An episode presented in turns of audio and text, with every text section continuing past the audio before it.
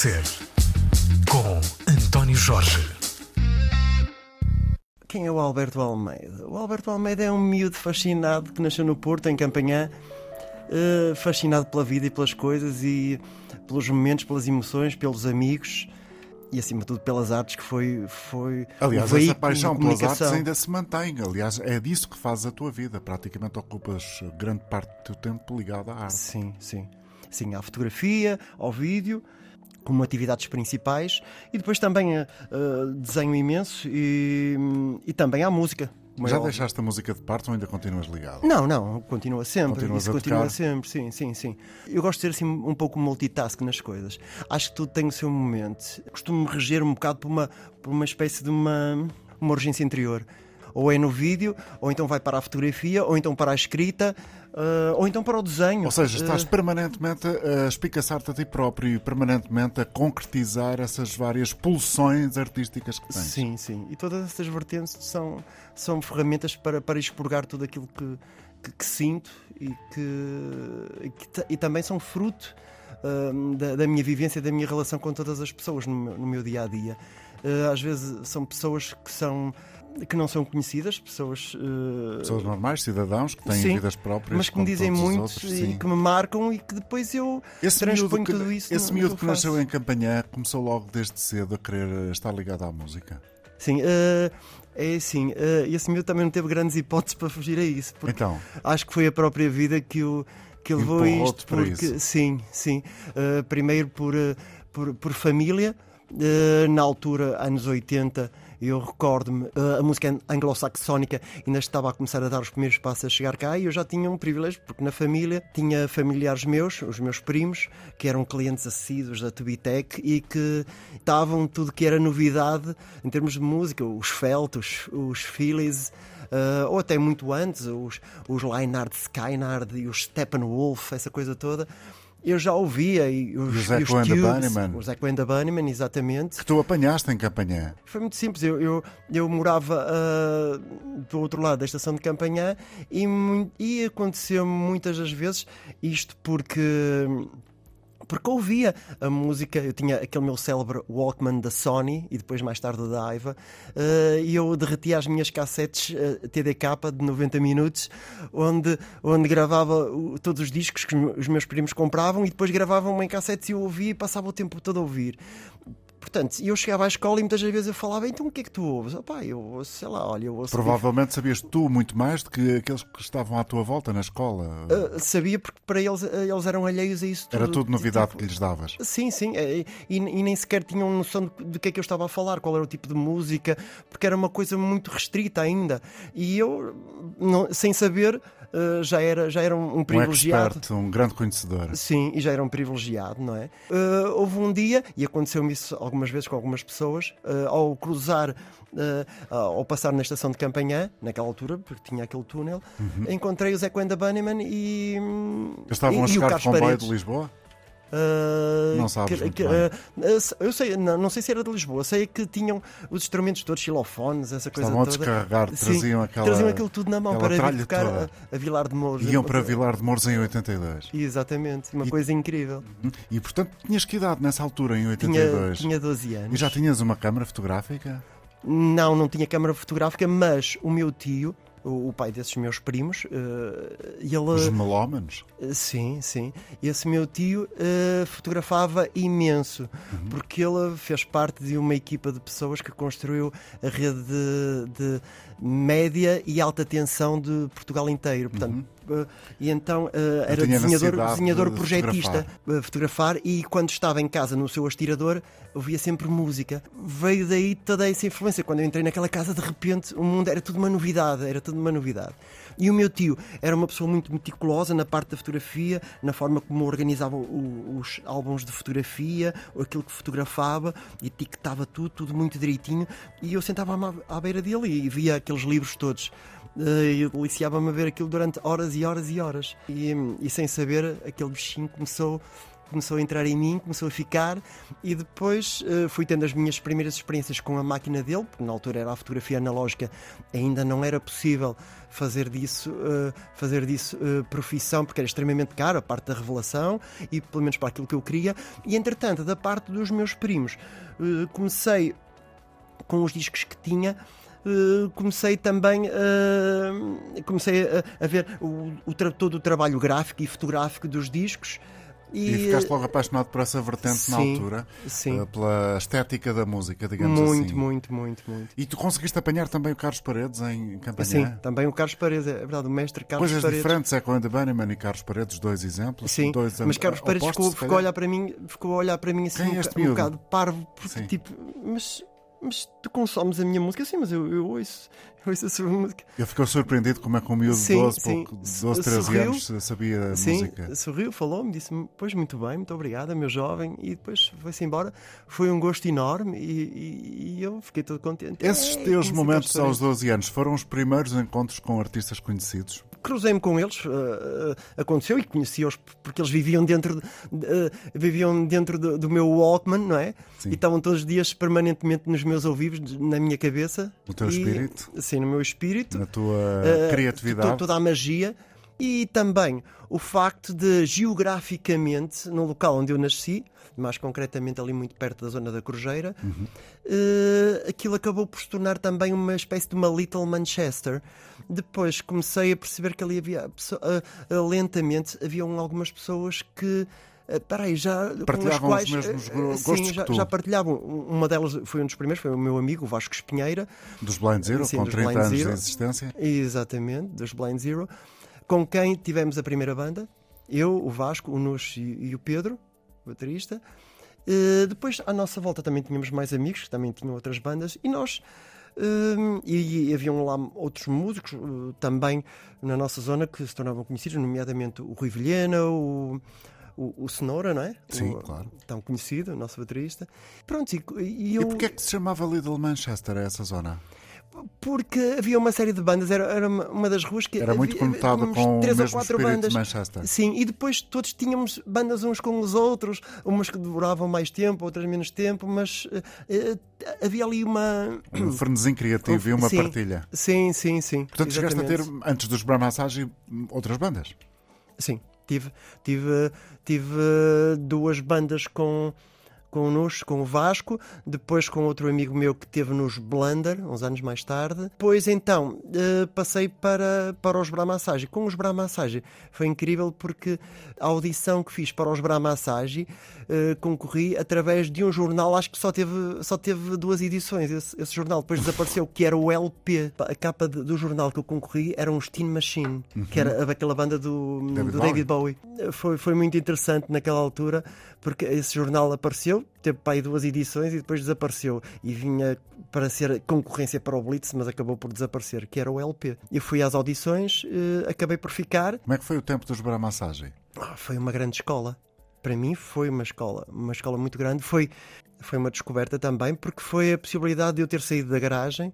Acabei por por deixar de, de, estar tanto com eles, embora uh, mantivesse, como é óbvio, a minha amizade, e até aos dias de hoje, como é óbvio, uh, foi entrar num outro nível e começar a ir para a estrada com uma banda que já tinha discos.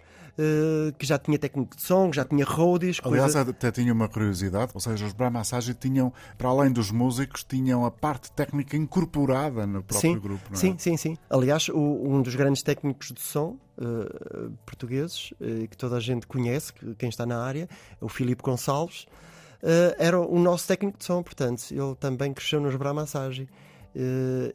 depois, mais tarde, também veio o irmão dele, que começou a acompanhar, que também é conhecido como técnico de luzes, que é o Adão, o Adão Gonçalves. E é como eu te digo, isto, isto foi uma escola para mim, porque era tudo uma novidade. Uh, gravar discos, entrar em estúdio, gravar discos, uh, andar na estrada. Eu andei cerca de três anos, uh, todos os fins de semana tinha espetáculos e estava sempre na estrada, portanto foi muito bom foi uma, uma experiência muito Ser uma enriquecedora. grande adrenalina para um jovem ter essa oportunidade. Sim, com de cerca de, concretizar 19, 20 uma paixão anos. antiga. Sim, naquela altura. E ainda por cima foi interessante, porque foi o colecionar de muitas histórias e muitas emoções. Eh, Não te esqueças que vais contar muitas delas aqui. Sim, sim. Alberto Almeida é o convidado de hoje da Razão de Ser na Antena 3, um multicriativo em várias áreas que desde muito cedo eh, começou a dedicar-se à fotografia, mas também à música, ao desenho, à realização de vídeos, que é uma atividade eh, que também faz parte do dia a dia do Alberto. Ele está connosco esta manhã. Obrigado por teres aceitado o convite. Obrigado. Estávamos a falar do miúdo de Campanhã, já estávamos a, a entrar na vida dos Bramassagem, que te permitiu eh, eh, conhecer, aprender e, sobretudo, viver muitas histórias. Sim, isso impulsionou-me, viver, muitas histórias, perceber como é que o mundo da música também funcionava, não é? Porque até aí, até então, era tudo fruto um pouco da minha imaginação e da minha vontade. Então as coisas não eram Tiveste bem assim. grandes surpresas, muitas decepções. Eh, Qual foi a primeira grande surpresa que te lembras de ter tido e que, enfim, de alguma maneira te eh, arrebatou ou te deixou a, a ver as coisas de uma maneira um pouco diferente? Recordo-me de um espetáculo que fomos tocar à Praça de Torres da, da Figueira da Foz. Eh, fizemos a primeira parte do, da turnê do GNR na altura, Valsa dos Detetives. Creio que foi eh, por volta de, se não estou em erro, 90, e- entre 91 e 92. Portanto, os GNR já eram grandes como são hoje Sim, ainda. sim, já, já, já. já E, portanto, fazer a primeira cultura. parte deles. Portanto, foi, foi incrível, porque foi entrar na, na Praça de Torres da Figueira da Foz com uma multidão, um público incrível, uma atmosfera incrível. E eu, naquela altura, eh, estamos e temos que contextualizar isto, eh, como é que era a cabeça de, um- miúdo de 20 anos, que não, é, que não é a de hoje em dia, com as redes O sociais, mundo era completamente completamente, diferente. completamente diferente. Uh, é óbvio que as, as- as minhas emoções estavam todas ao rubro, como é óbvio. Foi, foi, foi, foi um êxtase. E eu recordo de ter acabado esse espetáculo. No dia seguinte tínhamos um espetáculo em paredes e, claro, uh, inchou-me o ego. Tenho que assumi-lo e- agora assumo de, uma forma muito. Muito, muito peculiar. Até. Sim, sim, sim. Mas mais descontraído, como é óbvio. Era, era fruto daquela altura, claro, de toda, de toda aquela energia da altura. Eh, e no dia seguinte fomos. eh, uau, toquei, quando fiz a primeira parte do GNR. Isto foi fabuloso. E no, dia- no dia seguinte chegamos a Paredes para, para, o, para o espetáculo. Espetáculo dos Bramassagem, que é Sim, uma no banda espetáculo que dos ter uma projeção muito interessante nessa altura. Eh, chegamos ao local e falámos com a pessoa responsável pela, pela organização do espetáculo que nos disse, apontou assim para um espaço que tinha uma mesa e que disse, nós perguntávamos onde é que, é era o palco, ele disse, olha, é ali. E nós ficamos assim a olhar, uma mesa. Claro, eu mostrei-me logo indignado, indignado e disse logo, tipo, não, mas eu não vou tocar ali. Eu nem, nem pensar, não vou tocar ali. Ainda ontem estive com o GNR e agora vou tocar ali naquela mesa. Mas na, na altura, o nosso Carlos Vieira, que se estiver a ouvir isto deve-se estar a rir, Uh, disse: Não, nem pensar. Olha, pegámos no martelo, nos pregos e, e foi- era numa tarde de verão, um calor tórrido, e construímos o palco. Aliás, além de construir o palco, ainda construiu o estrado da bateria e o estrado dos teclados. E eu recordo-me que à noite, e nunca mais me esqueci, porque esse acabou por ser o palco da minha vida, porque à noite eu estava super emocionado. Em frente ao palco havia um bar eh, numa casa. Em cima eu estava à janela a olhar para o palco, emocionado. E estava a pensar, tipo, Ei, eu construí aquele palco, eu vou tocar ali agora. Eu construí aquele palco. E isso foi uma experiência muito, muito interessante, porque a partir desse dia as coisas começaram a quebrar a coisa do ego, isso tudo. E comecei a sentir mais que realmente isto é tudo tão rápido e temos é que aproveitar as emoções e os momentos que estamos com as pessoas, porque é um privilégio enorme. E tive, ao longo deste tempo todo, esse privilégio de poder estar com as O pessoas. que é que tu tocavas nos Brahma? Teclados. Teclados. Sim, e tem. a música. Honor. Eu, sei. Honor. E que está, está aqui, depois- o, o Alberto está a apontar para, uma, Um honor. para duas folhas A4 que eu tenho aqui à minha frente em cima da mesa de mistura. E eh, nas duas folhas tenho eh, dois desenhos. Tu vais ter que fazer o favor de tentar ser uma espécie de, de- dos olhos e também eh, dos sentimentos de quem está a ouvir-nos. Ou seja, vais ter que tentar reproduzir exatamente o que está aqui. Consegues? Sim, Este, este desenho. Este desenho, quem é que o desenhou? Olha, este desenho foi, é, um, acima de tudo, um, que toda a gente conhece, um grande artista português, mas acima de tudo, um, para mim, ah, claro que é um, grande artista, mas um grande, grande músico e um, e um grande amigo meu, que é o Manel Cruz. Uhum. Ah, E foi ele que desenhou este. este isto, Sim. Como é que tu chamas a isto? pequenos esboços, pequenas. hum, isso, isso, pensamentos, coisas nossas, estes pensamentos aterrorizam-me. Sim, e, e ele, fez-me uma, fez uma, desenho uma que sou eu. de caricatura de ti próprio, Sim, a dizer, em vez de dizer para a massagem, diz- aí para a massagem. que é uma coisa muito característica do Manuel Cruz, este tipo de, Sim, de jogada o, o nonsense. palavras. No- Nós nessa altura já, já, já, eh, já brincávamos com isso, com esse non- nonsense. Até mesmo está aí o Owner, Uhum. Owner que, é, que é o de teclado da marca Honor. Que uma vez também me aconteceu que eu aproveitei esse desenho porque o Paulo Nogueira, que é um dos donos da, da Castanheira Só Música, cruzou-se comigo numa loja com a diretora europeia da Honor e que me apresentou e disse: Olha, isto é o Alberto Almeida. E eu disse-lhe: It's an honor to meet you. Portanto, há sempre, há sempre essas coisas, esse, esse nonsense esteve sempre presente e veio daí muitos de, da- daqueles anos eh, felizes e, e grandiosos que eu tive na Soares Reis. Onde e, foste colega do Manel eh, e de muitos outros, não é? Sim, do Manel, do Peixe, do Ornatos e muitos outros, que éramos todos da mesma turma. Este, este outro desenho, nesta outra folha A4, Isto foi é um cartaz de uma candidatura à lista à À Associação de Estudantes. a Associação de Estudantes da, da Soares Reis, que era a lista B. Tinha, tinha E esta este, parte este toda senhor que dos está aqui desenhos. com o nariz de. Viperino, viperino com, com umas asinhas atrás e tudo, com um nariz pontiagudo e longo. Sim. E o Não. homem careca com uns óculos e um ar assim muito aterrorizador, parece tirado de um filme Isso tem uns qualquer. problemas não é? que foi engraçado na altura. É o presidente do Conselho Diretivo e a babar-se ainda por cima. Contra as moscas, bate o pé era o slogan. Isto foi em 1990, está aqui escrito. Exatamente, é? assinado pelo 1990. Manel Cruz. Sim, 1990. E vocês divertiram-se muito nesta altura? Imenso. Isto era, imenso. era, era Sabes onde? que- Era na Soares dos Reis? Sim, na Soares Reis. Sabes que há uma coisa que me, que me deu imensa alegria, a sério mesmo, mas confesso mesmo, foi uma das coisas que me deu mais alegrias. Foi, foi ter visto o Manel quando editou o Foz Foz Bandido, porque até aí as pessoas conheciam-no apenas como o vocalista dos Ornatos, Uhum. mas ainda não tinham noção do potencial que o Manel tinha. E, e foi, foi, muito, foi muito interessante e ver que, que quando ele lançou esse trabalho, que as pessoas começaram-se a perceber que, que ainda havia mais. mais Da dimensão. Ah, Ali ah, havia ainda mais Manel na, naquele cruz, não é? E a dimensão era muito. é, Alberto, conta-me, essa, essa dimensão já era perceptível no tempo da escola, na, Sim, na sim, Soares dos imenso, Reis. Em primeiro lugar, imenso, explica-me o que é imenso. a, Escola Soares dos Reis para quem não está no, Ah. Porto e não conhece. A Escola Soares Reis era uma escola de artes, eh, a escola de artes decorativas Soares Reis, que era a escola que depois dava a preparação para, para as belas artes.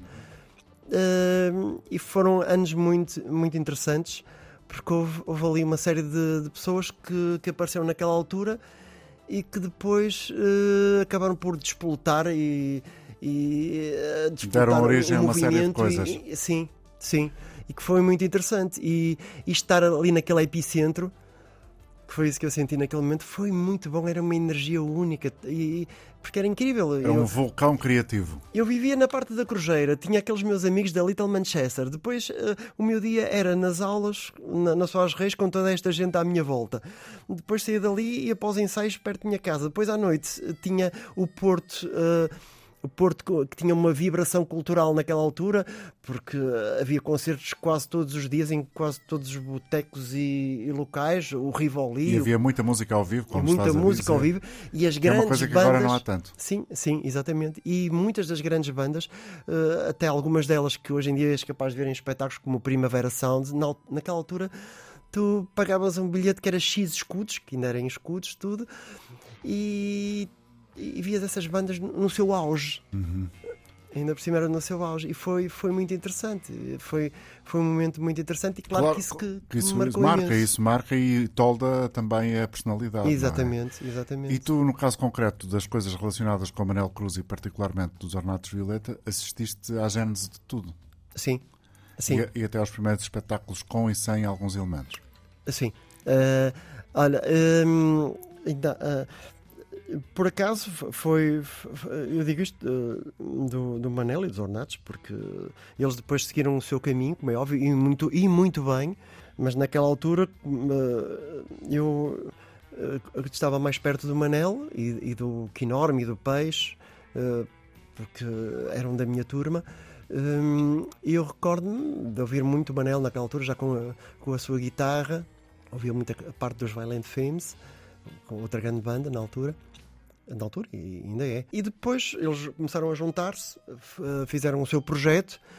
E eu recordo-me que na altura eu, já, eu, tinha uma outra banda e entretanto chega ao Porto um indivíduo chamado Elísio. O Elísio Donas. Hum, que acabou por se tornar mais tarde, portanto, o teclista do, dos Ornatos. O Elísio, antes de ser teclista dos Ornatos, uh, chegou a fazer audições para um projeto que eu tinha, uh, acabou, por, uh, acabou por não ficar, porque depois, como banda, reunimos, afinal, vamos, vamos, vamos antes uh, optar por um guitarrista. Mas ficamos, ficou ali uma amizade comigo e com o Elísio. E dias mais tarde, isto é uma, uma história que eu gostava de. De, de, recordar, porque isto, nós recordamos isto, eu e Elísio, na altura, quando, quando os Ornatos tocaram há, há cerca de dois anos, dois, três anos, creio eu, que foi no, no North Festival. Eh, eu cruzei-me com o Elísio hum, ao início da tarde. Eles tinham acabado de fazer soundcheck. Eu fui levantar o meu passe para ir lá fotografar e cruzámos-nos e estivemos à conversa. E depois o Elísio relembrou-me desta história que foi fantástica. Quando ele depois faleceu, aquela história ficou-me na cabeça e eu disse: Eu tenho que partilhar esta história um dia. E a história é a seguinte: eh, o Elísio, portanto, éramos amigos porque ele tinha ido para as audições e andava, andava a tentar conhecer uh, a cena a musical. A dinâmica do Porto. Sim, a dinâmica do Porto. E eis que os Ornatos, portanto, decidem dar o seu primeiro espetáculo. Para quem não sabe, o primeiro espetáculo dos Ornatos Violeta foi no Café Sinatras. Eles iam lá dar o espetáculo, o Manuel falou-me, e eu apareci. E eu à porta cruzo-me precisamente com o Elísio, que estava lá, e, para tentar entrar. Uh, só que não estavam a deixar entrar. A conclusão da história toda, e ele acabou depois, uh, mais tarde, daqui há dois, três anos atrás, por, por, uh, por me relembrar essa história. Era uma espécie de uma mágoa que ele tinha, mas que já estava resolvida nele, como é óbvio. Foi que no primeiro espetáculo dos Ornatos Violeta, o Elísio, o Elísio Donas ficou à porta, não o deixaram entrar. Portanto, eu entrei, ele ficou à porta. Ele, falamos sobre isso, rimos e foi, foi muito curiosa essa história e são coisas que acontecem e depois, mais tarde, quando ouvi o, o primeiro disco dos Ornatos, o Cão, uh, ri-me imenso porque tipo, ei, olha, o Elísio, o Elísio que tinha ficado à porta, afinal é o teclista da banda. Isto, isto é inacreditável. Uma, uma das últimas, eh, por exemplo, agora esta semana, acho que os Blind Zero fizeram 30 anos. Eu recordo-me que, que os Blind Zero deram o seu primeiro ensaio na Poltergeist e depois eh, eu frequentava durante muitos anos eh, a casa do, do Vasco e do Nuxo. Fui lá e o Vasco tinha acabado de chegar de um ensaio da Poltergeist e estava super animado e super contente e disse-me tipo, olha, tem, vim agora da Poltergeist, tens que ouvir este ensaio, tens que ouvir aqui a maquete que eu, que eu gravei agora do ensaio. E ele gravou aquela maquete, foi numa cassete TDK, naqueles pequenos rádios que havia do ZX Spectrum, sabes, que tu punhas a cassete para entrar o jogo foi nesse rádio que foi gravado a prime... o primeiro ensaio dos Blind Zero. Ele mostrou olha, ouve, ouve, este vocalista, ouve este vocalista. Eu ouvia, mas aquilo era um barulho tremendo. Mas estava lá, ouvia-se a voz um bocadinho, mas uh, estamos a falar de uma sala minúscula com aquele rádio, não é? Com aquelas condições. Mas claro que. Uh, aquela excitação daquele momento, a gente ouvia tudo e mais alguma coisa. Mas foi fantástico. Portanto, registaste sempre e várias vezes assim nascimentos de novas bandas. Sim, sim bandas que começaram, que eu acompanhei. Olha, por exemplo, Quando é que decidiste levar a sério a ideia de ser ok depois desse momento de campanha em que começaste a fotografar, não mates o microfone? Não, não, começaste desculpa. a fotografar, por exemplo, Carlos Paredes ou Echo and the Bunnymen, eh, que, que estavam a chegar com todos os seus instrumentos para ir tocar em 82 a Vilar de Mouros. Depois desse momento inicial, digamos assim, Olha, de, da revelação, uh, como é que decidiste? Há um momento vou, vou na minha vida que, que eu disse: é isto que eu quero ser. Foi uh, em Paris. Uh, aliás, antes de Paris, um pouco antes de Paris, foi quando, pela primeira vez, que eu naquela altura. Uh, naquela altura não era assim muito. Uh, havia muito pouca gente.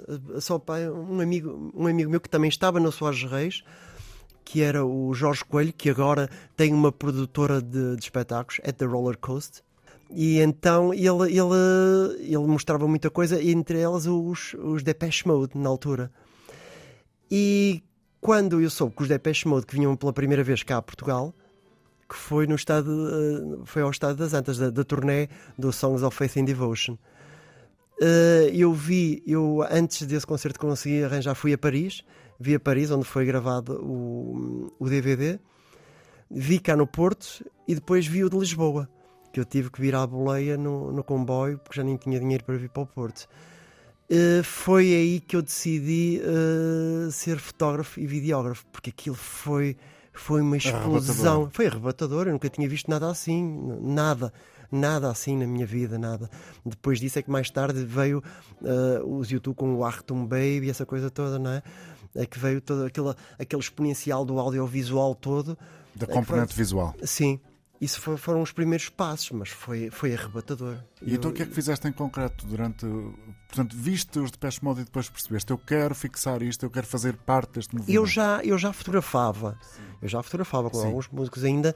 Estava ali a tentar apalpar terreno, a perceber como é que eu me poderia situar, como é que eu posso Qual, é criar tua ma- qual aqui- seria a tua marca distintiva? Sim. Uh, e claro que em termos de, de, de- fotografia colecionava muita coisa do Anthony Corbin na altura. uh, com outras bandas, com outros músicos com que, que ele fazia, mas quando vi a primeira vez ao vivo foi aí que eu tinha a certeza, tipo, é isto mesmo.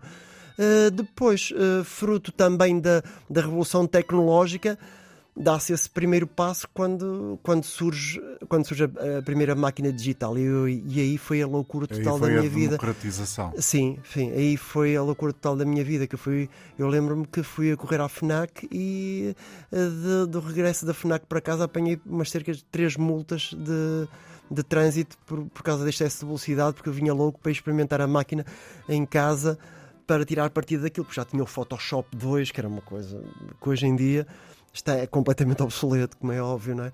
Eh, e foi, e foi, mas foi muito bom, foi uma experiência muito boa.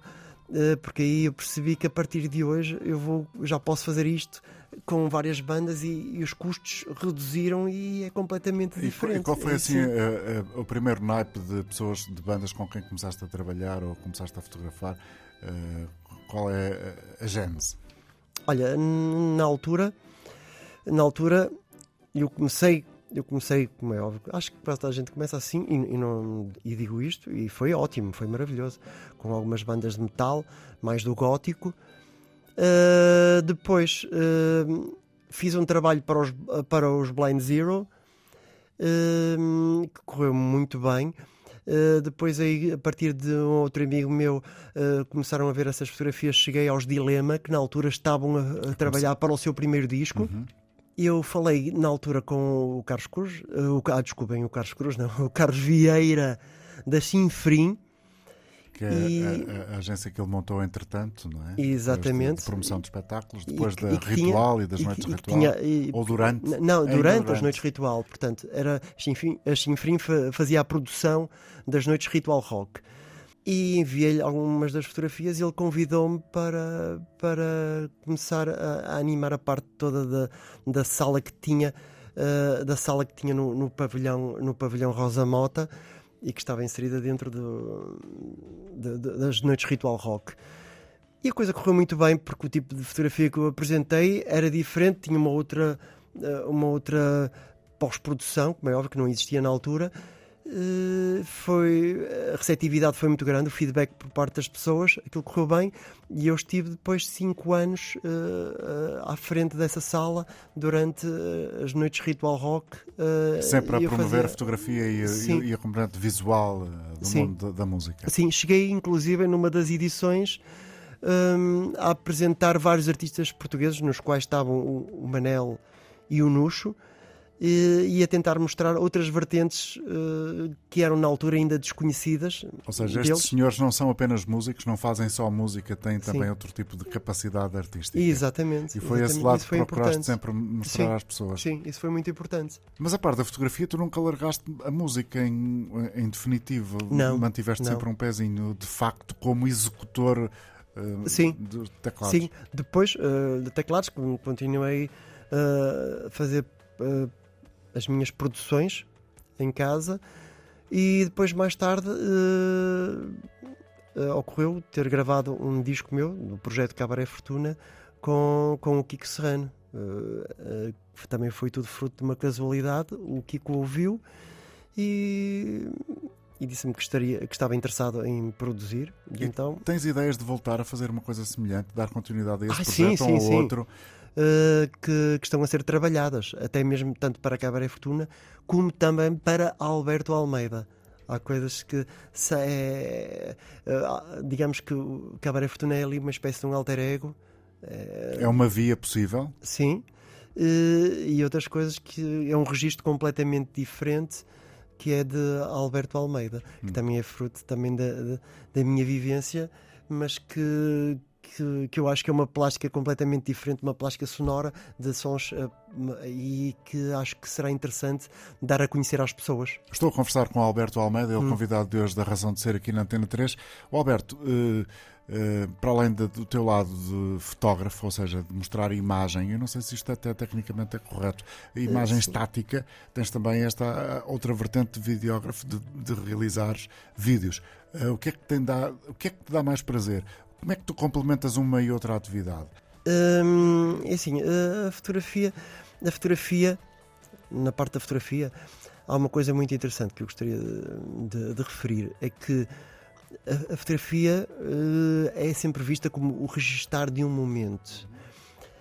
E eu uh, tentei trabalhar as coisas na fotografia, quando estou a falar na estética visual, uh, para no campo musical, que é completamente diferente, criar narrativas. Isto é, é, é óbvio que eu registro, mas eu também provoco o momento, crio uma narrativa, que eu acho que era isso que. És um inventor do momento. Sim, sim. Portanto, não um captas só um momento aleatório, tu Sim. proporcionas aquele Sim. momento. É um bocado quase como, como faz o La Chapelle, é? em que aquilo não é restar ali também, é provocar um momento.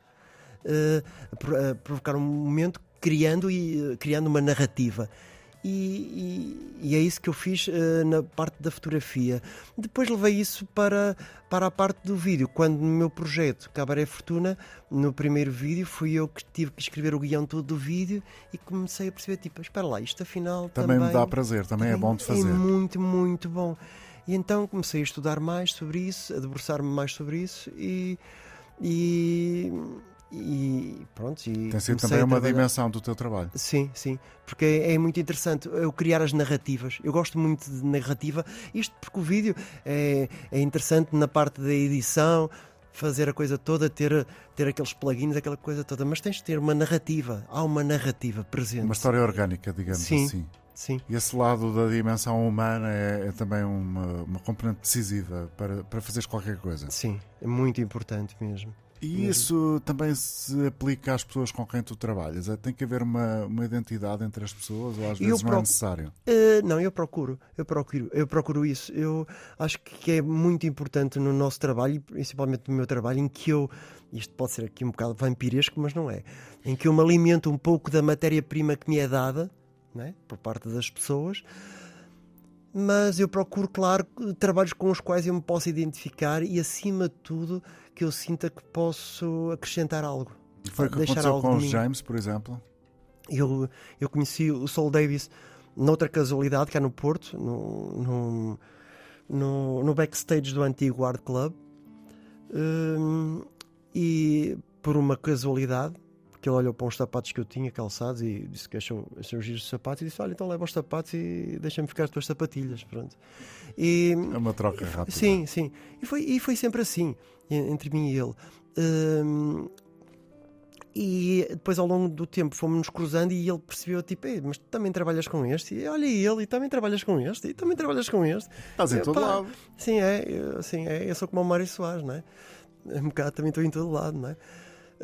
Dizia-se tá tá dizia isso, né? Deus está em todo lado, Mário Soares já esteve. Sim.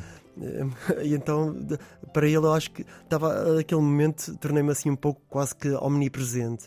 Uh, e então desenvolvemos uma, uma amizade, uma amizade que foi crescendo trabalhámos em vários projetos, muito antes sequer dele f- vir com a conversa que era do James. Eu já sabia que ele era do James, mas eu não, não me Mas interessava disso pessoalmente, no nada. vosso Não. contacto, isso nunca, nunca tinha Não, surgido. não, não, não, não. Para mim isso nunca eh, interessava-me mais a pessoa e, hum, e toda a energia que ele tinha e a forma como ele se envolvia nos projetos do que esse, esse Sim. lado dele ser do James. Se apresentar como ok, de uma coisa bem. conhecida. N- Nunca tive, nunca tive, eh, nunca o abordei por esse lado. Nunca Até- ficaste deslumbrado com essa, com essa realidade. Não, até, até porque ele foi ele mesmo que um dia eh, me veio perguntar a mim, tipo, olha lá, sabes, eh, sabes que, que eu sou músico, não sabes? Que, "Sim, eu sei, então estás a trabalhar com os músicos, és o produtor. Está bem, mas não é isso. Sabes que eu sou dos, dos, eh, dos James. E eu, sei, sei, aquela banda aqui do Porto, não é? O James, não é? O James, que é o Jaime Pacheco e o Jaime Magalhães. E ele ria-se com essas coisas todas. E tipo, não, eu, ok, mas já ouviste ao vivo? Eu já, já, já vi, já vi ao vivo, já, claro que sim. E a partir daí desenvolvemos uma amizade que cresceu e que depois um dia aconteceu com ele apresentou-me a várias pessoas que vieram cá ao Porto porque entretanto isto é tudo fruto do acaso mas é interessante entretanto o Porto começa a abrir chega a Ryanair eh, a zona a zona, eh, a zona da- noturna do Porto passou da Ribeira para, hum, Para a parte do centro da cidade, para não a é? parte do centro da cidade. Uh, ele trouxe cá muita gente uh, ao Porto, muitos amigos dele, produtores, essa coisa toda, e um deles, uh, que era o Aaron Moore, da Ministry of Sound, foi-me apresentado por ele. Pronto, e perguntou-me se eu queria ir uns tempos para Londres para começar a trabalhar com umas Até bandas em tu Londres. de Little Manchester já estavas mais que atestado. já tinhas muito tempo de vida em Little Manchester. sim, é? sim, sim, sim, sim, já tinha isso. E pronto, isso aconteceu, então vamos lá. Então fui para Londres, três anos, e hum, trabalhei com diversas bandas. Foi, hum, foi, uma, foi, uma, foi uma nova fase e. Mas com essas bandas trabalhaste um como punch. músico ou como, ou como eh, responsável de, eh, de- como fotógrafo. fotógrafo? Ok. A maior parte das vezes como fotógrafo. Hum, foi maioritar- maioritariamente como fotógrafo. Uh, também fiz alguns trabalhos de produção, mas mais como fotógrafo. Uh, e trabalhei com diversos artistas, desde Uncle Bob, Morshiba. Cheguei a trabalhar com os Primal Scream, que foi uma, uma, uma experiência muito curiosa. Uh, foi um domingo e o domingo é um dia sagrado do futebol. E é um dia, naquela altura era complicado, ah, às vezes no metro ah, víamos muitas vezes aqueles adeptos de futebol e era complicado. E então marcámos uma sessão fotográfica para um domingo que foi, foi um bocado atribulada. Então, Foi um bocado atribulada porque ali a parte final o Manny pegou-se ali um bocadinho com o Bobby Gillespie porque eram de, De clubes de- diferentes. de clubes opostos e, e a ah, coisa ia dando estalada. futebol não, ver não ia dando, já, já deu, deu. Foi ali, foi- bom, foi- não sei, entre eles eles resolviam as coisas, como é óbvio, não é? Menos ao domingo. Pelo que eu me apercebi, tipo, ok, vocês são todos amigos, menos ao domingo. Ao domingo a coisa aquece. Pronto, e, e o final da sessão fotográfica foi, foi interessante porque houve ali uns narizes esmorrados e umas coisas assim giras. E eu fiquei a olhar para eles, pronto, então olha, foram todos embora, um para, para cada lado, discutirem uns com os outros e tal.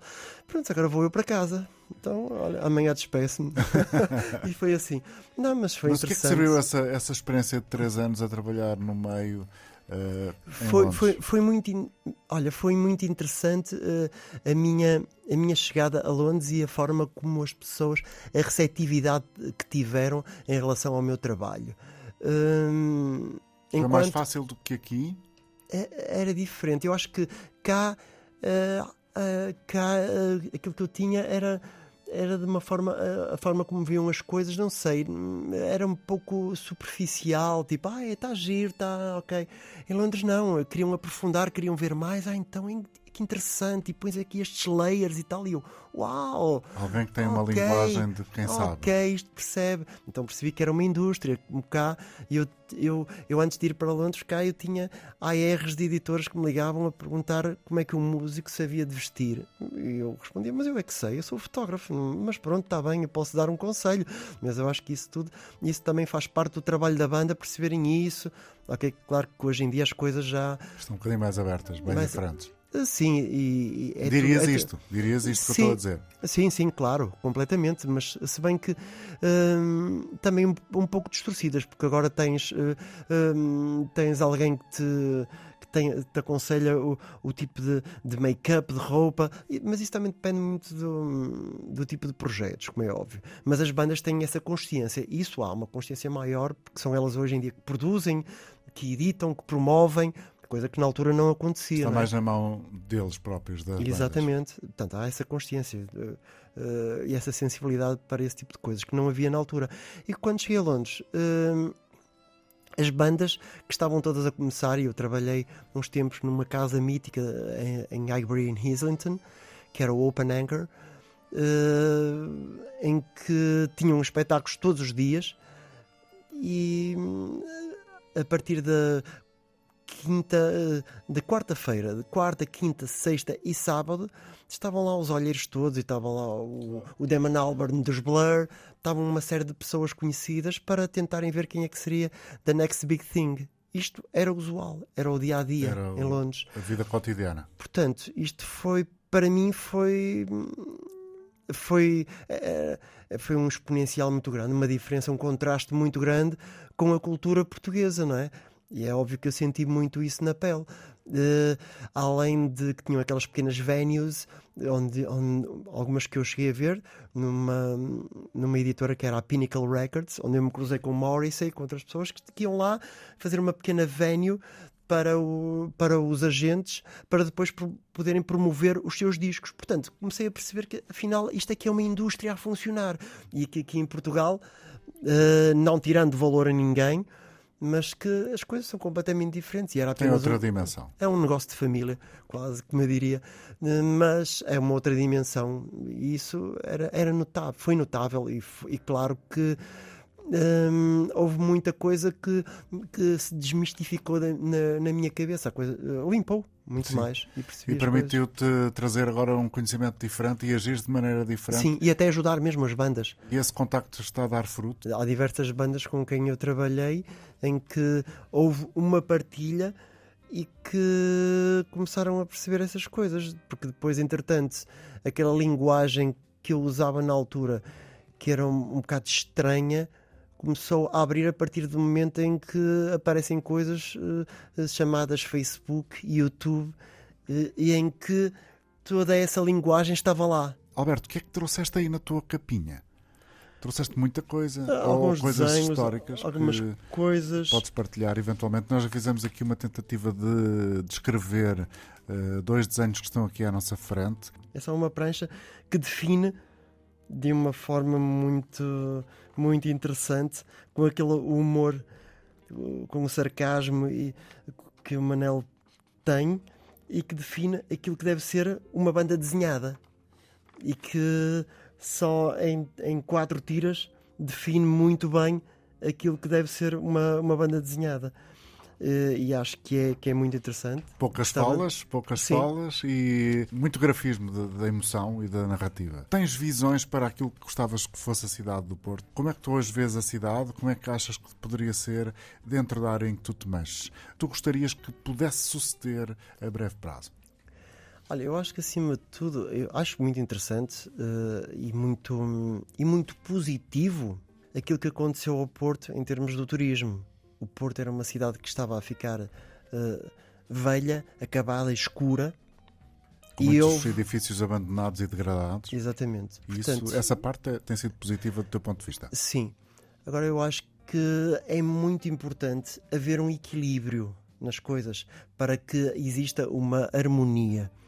Isso é muito importante. E acima de tudo, o mais importante é a preservação da nossa cultura. Que os organismos tenham a noção da importância que, que tem de ter essa preservação desse lado cultural da própria cidade. Uma cidade não é feita de, eh, de- de edifícios, é feita de pessoas, acima de tudo. Eh, o Porto eh, é uma cidade que tem, tem um carisma muito próprio, sempre teve ao longo dos tempos e sempre, sempre tivemos estas coisas das, inva- das invasões, não é? Como já tivemos na Ponte das Barcas, essa coisa toda ao longo da história, mas só- sempre soubemos dar a volta. uh, a isso. Eu gostaria que pelo menos essa preservação cultural fosse mantida.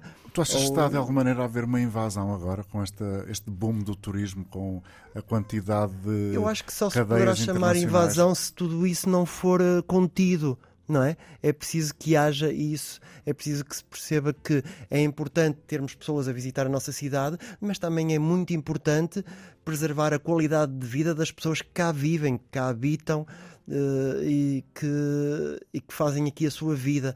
Algumas pessoas, alguns agentes, que têm dado, como é óbvio, tentado sobreviver, é um bocado heroico aquilo que têm feito mas eu acho que seria interessante poder, uh, interessante e obrigatório, poder preservar essa cultura toda. Onde é que tu habitualmente gostas de ir? Onde é que tu paras uh, se houvesse uma espécie de roteiro não tão mainstream, mas uh, ligado à música, à cultura, à expressão artística, o que quiseres?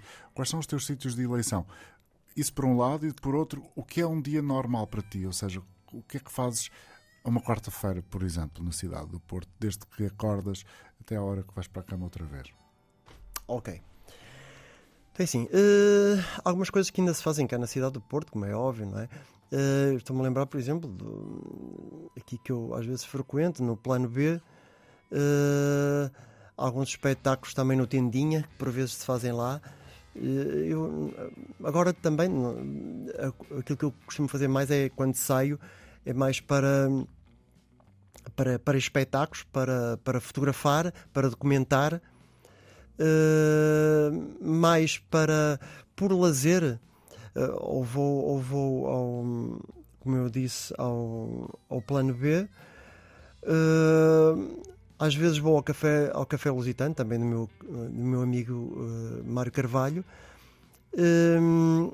e, e, eu tento. Uh, desculpa, disseste-me de. Um dia normal na cidade. E, okay. e, ou procurar um roteiro um bocadinho alternativo uh, ao mainstream, ou seja, que não passe necessariamente pelo. Ok. Uh, também, uh, na parte musical, na parte musical posso dizer, por exemplo, o Barracuda. O Barracuda que é muito importante. Acho que o trabalho que o Rodas tem feito é, é um trabalho muito importante na preservação. É um local onde as bandas, bandas a sério, ainda conseguem, conseguem ir tocar e ter espetáculos. Uh, e passa por aí. Depois, num dia normal, uh, também faço espetáculos, ou seja, Casa da Música, ou tenho, ou, ou tenho gravações de rodagens de, para videoclipes e, ou trabalhos fotográficos com bandas que podem hum. ser em qualquer local da cidade. Isso será mesmo um. O mais recente videoclipe que fizeste foi para o António Monteferro? Sim, uh, sim. O mais recente uh, foi para o António Monteferro, o tema Old Times. Agora estou a terminar um para os trabalhadores de comércio. Tenho uma outra banda nova uh, que são os Cruzamentos e depois tenho para Júlio Pereira. Mais uns hum. videoclipes aí para fazer. E tu andas muito entusiasmado também com alguns discos, com algumas coisas que têm surgido. Uh, Falaste-me há dias num, num, pianista, certo? O pianista é o Ricardo Serrano. O que é que te faz uh, dizer este trabalho, este grupo, uh, tem aqui qualquer coisa. O que é que não sei se consegues descrever. Sim. Uh, para quem não sabe, o Ricardo Serrano, ele esteve envolvido uh, em imensos trabalhos, desde os BAN aos Três Tristes Tigres, tocou também com Ana Deus.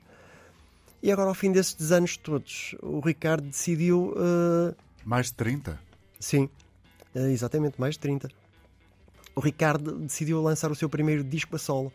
Ganhou coragem para isso e, e foi, foi um, um prazer imenso uh, poder receber o disco dele e, e tentar também ajudá-lo a promover esse disco, esse trabalho que é muito interessante, chama-se Espelhos. É um disco que eu desde já aconselho a todos os ouvintes. Uh, e que e que é muito interessante porque é um disco só de piano só de piano, mas que tem uma, uma narrativa sonora absolutamente arrebatadora. Absolutamente arrebatadora. Hum, foi, foi, foi isso que, que, me interessou mais e é isso que me, que me marca mais uh, quando ouço uma banda. São as, as próprias narrativas sonoras. É um pouco difícil de explicar. Que, que é tipo porque às vezes acontece-me que ah, é aquela máxima, sabes, do primeiro estranha-se, depois entranha-se. Sempre me aconteceu isso. Mas, E mas tens, que início eu detectar ali, tens que detectar ali uma, uma história que tu próprio Sim. querias ou que, que a música eh, Sim, consiga. é- eh, há, há- um lugar para onde a música me leva. Há uma emoção que desperta. Sabes, é quase como um- um- uma boa comida. Quando te metes, quando te metes à boca, eh, desperta-te ali no paladar, ali, ali, ali uma parte sensorial que ativa em ti, em que, uau, que é isto? Um, um momento que me marcou muito na minha vida, que foi, olha, foi com o Tony Moura. Mas uma vez o Tony Moura disse-me uma coisa interessante, que foi, eu, eu estava em palco e quando acabei de sair do palco, o Tony chegou perto de mim eh, e disse-me, tirou-me o microfone da mão e disse-me, meu jovem, nunca te esqueças disto, isto aqui é uma arma. Isso foi um momento muito interessante eh, e que eu jamais esquecerei, como é óbvio. Eh, porque isso é importante, como, como estar em palco. O estar em palco tem, tem essa responsabilidade, sabes? De, ah, outro momento interessante foi durante, uh, os o- durante a escola.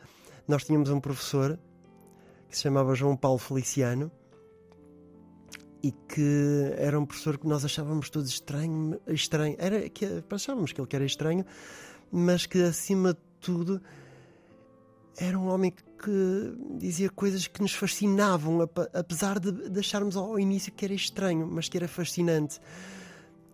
Afinal, depois, no fim destes anos todos, todos, todos aqueles que estavam dentro da, da sua sala de aulas eh, começaram, começaram a despoltar para o mundo. O, ca- o caso do Manel, da, da Sofia Bessa, de- do Gon, eu, na parte da fotografia, e ao fim destes anos todos, reunimos-nos e conseguimos perceber o que, é que era, o que era aquele homem, que era aquilo que era tudo estranho. Afinal, aquilo era, um, era uma coisa muito simples, que era um homem a lançar sementes.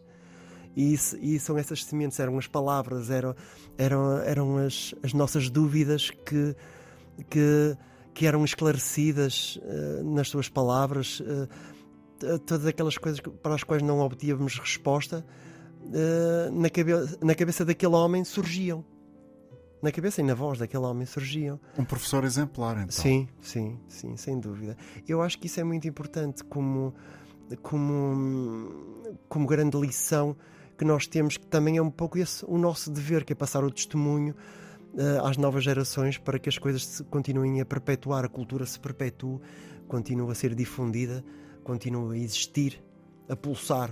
Sentes, portanto, que tens também essa responsabilidade. Sim, claro, claro. Acima de tudo é isso. Acho que isso é que é importante. O que achas que é a tua razão de ser? A minha razão de ser, acima de tudo, é como diz aquela música, a grande música da minha vida, que é o Dias Úteis, de Sérgio Godinho. Diz que é a alegria, a alegria que nos torna os dias úteis. E eu quero ter isto, que é a alegria de viver, que é a minha razão de ser, que é descobrir-me, que no fundo é o somatório de, do meu encontro com todas as pessoas, o somatório de todas as experiências que elas me dão eh, e, e que eu me dou às pessoas. É essa a minha razão de ser. Consideras-te um homem divertido, que tens muito sentido de humor?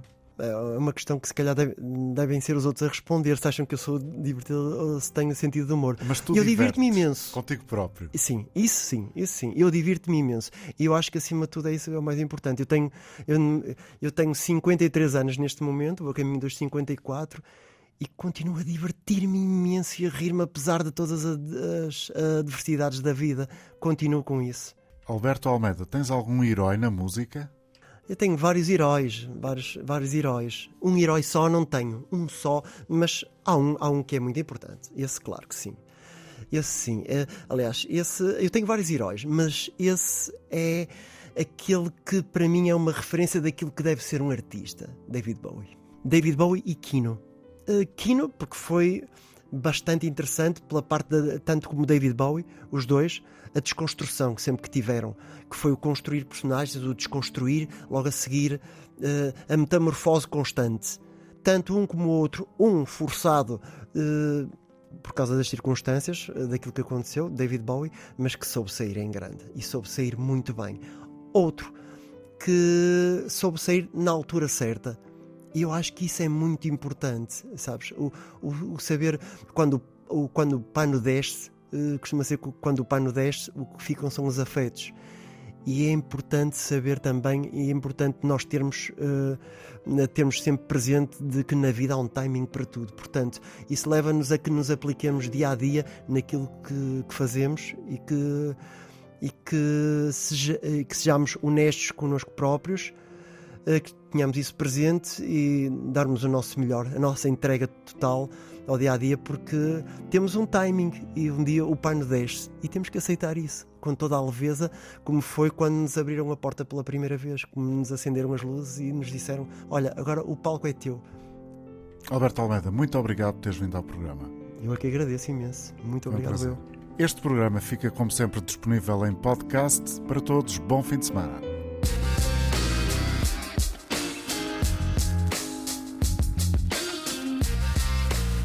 Razão de Ser, com António Jorge.